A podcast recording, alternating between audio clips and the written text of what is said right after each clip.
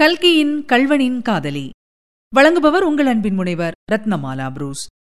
அத்தியாயம் முப்பது. வசந்த காலம்.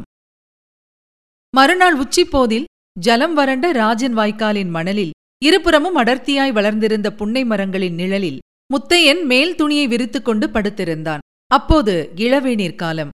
சித்திரை பிறந்து சில நாட்கள்தான் ஆகியிருந்தன. மரஞ்செடி கொடிகள் எல்லாம் தளதளவென்று பசும் இலைகள் தழைத்து கண்ணுக்கு குளிர்ச்சி அளித்தன. அவற்றின் மேல் இளந்தென்றல் காற்று தவழ்ந்து விளையாடிக் கொண்டிருந்தது. சற்று தூரத்தில் ஒரு வேப்பமரம் பூவும் பிஞ்சுமாய் குலுங்கிக் கொண்டிருந்தது.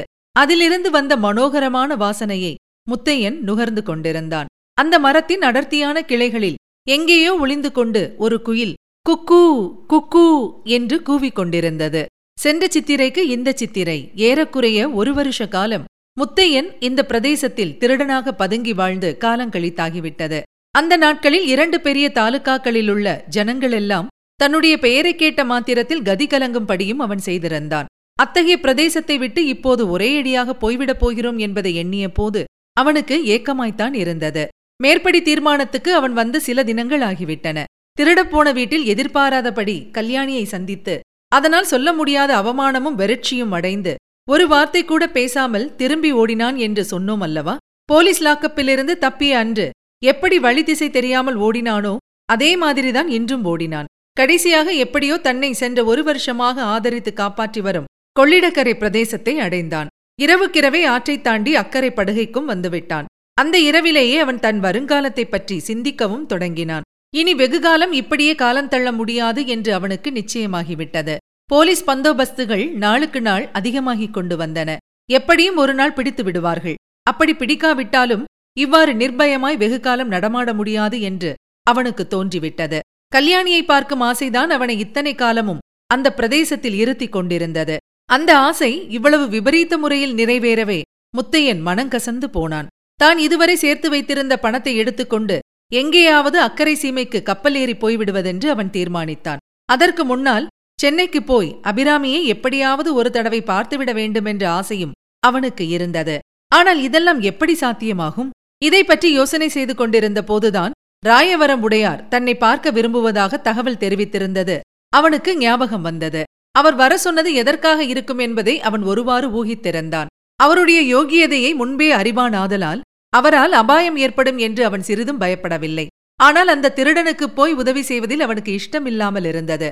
அதனால் தனக்கு முடிவில் நன்மை ஏற்படாதென்று அவனுடைய உள்ளத்தில் ஏதோ ஒன்று சொல்லிற்று. ஆனால் இப்போது கப்பலேறி போய்விட வேண்டுமென்ற ஆசை பிறந்ததும் உடையாருடைய ஒத்தாசையினால்தான் அது சாத்தியமாக கூடும் என்று அவன் தீர்மானித்தான். அதனால்தான் அவரை அவன் போய் பார்த்ததும் அவருடைய சுங்கத் திருட்டு வேலைக்கு உதவி செய்வதாக ஒப்புக்கொண்டதும் அதற்கு புறப்பட வேண்டிய நாள் வரையில் கொள்ளிடக்கரை பிரதேசத்தில் இருப்பதே யுக்தம் என்றும் அதுவரை எவ்வித சாகசமான காரியத்திலும் இறங்குவதில்லை என்று முடிவு செய்து அந்தப்படியே நிறைவேற்றி வந்தான். ஆகவே கொஞ்ச நாளாக அவனுடைய சந்தடி அடங்கியிருந்தது. இன்று ராஜன் வாய்க்கால் மணலில் படுத்து கிடந்த போது அவனுக்கு மறுபடியும் கல்யாணியின் ஞாபகம் வந்தது. அவளுடைய நினைவை தன் மனத்தில் வளர்த்து கொண்டு வந்ததே பெரும் பிசகென்றும் அவளை மறந்துவிடத்தான் வேண்டுமென்றும் அவன் தீர்மானித்திருந்தான். ஆயினும் அவனை அறியாமலே அவனுடைய உள்ளம் அவள் பால் சென்றது. அன்று இரவு அவளை பார்த்தபோது, முத்தையா, என் நகைகள்தானா உனக்கு வேண்டும் என்று அவள் சொன்ன வார்த்தைகள் திரும்ப திரும்ப அவனுடைய நினைவுக்கு வந்தன. அவ்வார்த்தைகளின் பொருள் என்ன என்று அறிய அவன் தாபம் கொண்டான்.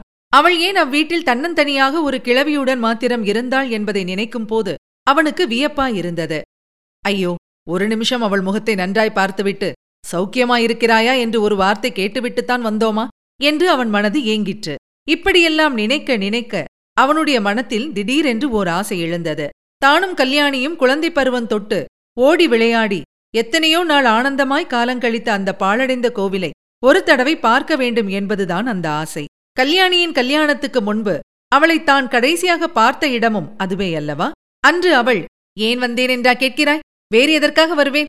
உன்னை தேடிக்கொண்டுதான் வந்தேன் என்று கண்ணில் நீர் ததும்ப கூறிய காட்சி இப்போது அவன் கண்முன்னால் நின்றது.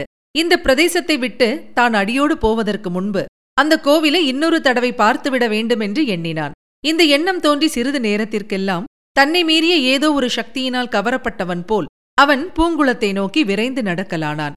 அந்த சக்தி இத்தகையது என்பது அன்று சாயங்காலம் மேற்படி பாழடைந்த கோவிலை நெருங்கிய போது அவனுக்கே தெரிந்து போயிற்று.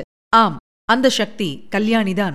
முத்தையன் கோவிலை அடைந்த போது அங்கே தான் எத்தனையோ நாள் உட்கார்ந்து ஆனந்தமாய் பாடி காலங்கழித்த அதே மேடையின் மீது கல்யாணி உட்கார்ந்திருப்பதை கண்டான்.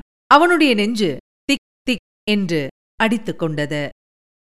இதுவரை நீங்கள் கேட்டது கல்கியின் கல்வனின் காதலி. வழங்கியவர் உங்கள் அன்பின் முனைவர் ரத்னமாலா ப்ரூஸ். மீண்டும் அடுத்த அத்தியாயத்தில் சந்திக்கலாம். தொடர்ந்து இணைந்திருங்கள். இது உங்கள் தமிழோசை எஃப்எம். இதெட்டு திக்கும் எதிரொலிக்கட்டும்.